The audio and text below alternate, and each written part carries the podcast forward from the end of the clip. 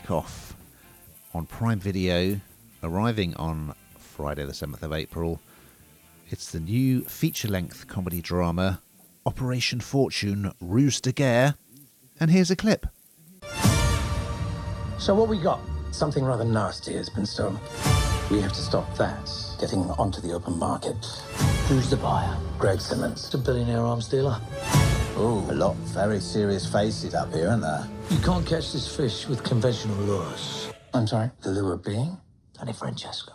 So it's taken a while for this to actually get to the small screen. It's the latest offering from Guy Ritchie, and uh, he's working once again with Jason Statham. Of course, 25 years ago, they both worked on Lock, Stock, and Two Smoking Barrels. That seems a while ago now. So, anyway, this well, it's quite star-studded actually. It's a caper. It's very much an espionage caper. So they are slightly sending up the spy genre, but uh, it's still absolutely action-packed. So the gist is, it's a MacGuffin really. Something has been stolen.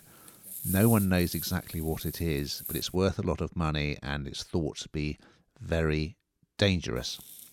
So Eddie Marsan, I'm kind of surprised to see him in this. to be honest, he plays a British government intelligence agent. He asks operative Nathan Jasmine. There's some good names in this, played by Cary Elwes from Princess Bride, of course. Nice to see him. And he is putting together a crew. It's a classic getting the gang together type thing. So Jason Statham plays another good name, Orson Fortune. So he is a sort of hard man spy who can kind of pretty much turn his hand to anything. Completing the lineup, we have. Are you familiar with Bugsy Malone? Hannah? I believe he's a rapper. Well, he plays the rookie, JJ, and you've got a cyber expert. You always have to have a cyber expert. Sarah, she's played by Aubrey Plaza. So it's quite Mission Impossible in that they have to kind of go undercover in various exotic locations, like a luxury yacht and a sort of very expensive house, and break in and do things, plant bugs, you name it. It's absolutely action packed. I'm not a massive fan of Jason Statham, but I know he's hugely popular. There's one thing that I'm not keen on, as you know, Hannah, is when people get repeatedly smacked in the face in fights on TV, and they seem to be absolutely fine. But anyway, that's by the by. Um, Hugh Grant is in it, who was in The Gentlemen. He's playing a billionaire arms broker. He is very funny and he gets all the best lines and he, he's he's just terrific in this, as he was in The Gentlemen, I think. And Josh Hartnett plays um, a Hollywood movie star who they also recruit uh, because Hugh Grant's character is is very impressed by Hollywood stars and their girlfriends.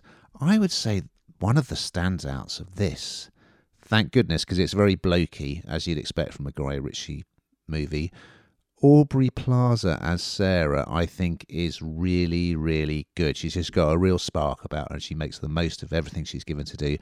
So I didn't, I really didn't think I'd particularly enjoy this, but it certainly sweeps you along.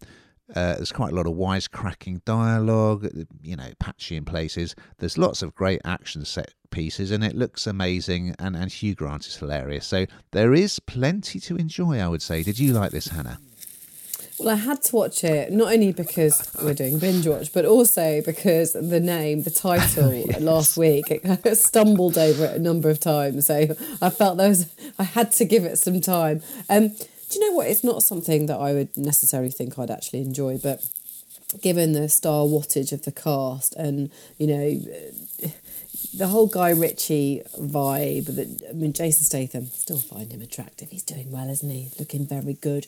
And Hugh Grant, as you say, very funny. So it, it does. I think, as you say, it sweeps you along, and it's um, it's it is action packed as you'd imagine it to be. Um, there are times where I find sort of the um, the fighting a bit too much and a bit too icky. Um, although, like you said, they come off quite well actually. Um, but it's I I quite enjoy gangster um, sort of. Uh, things like this, you know, I, I, think dramas like this because it's sort of it's done well and as I say, the, the, the people in it sweep you along, and the and, and the script's really good. So I would say, yeah, one one for for most.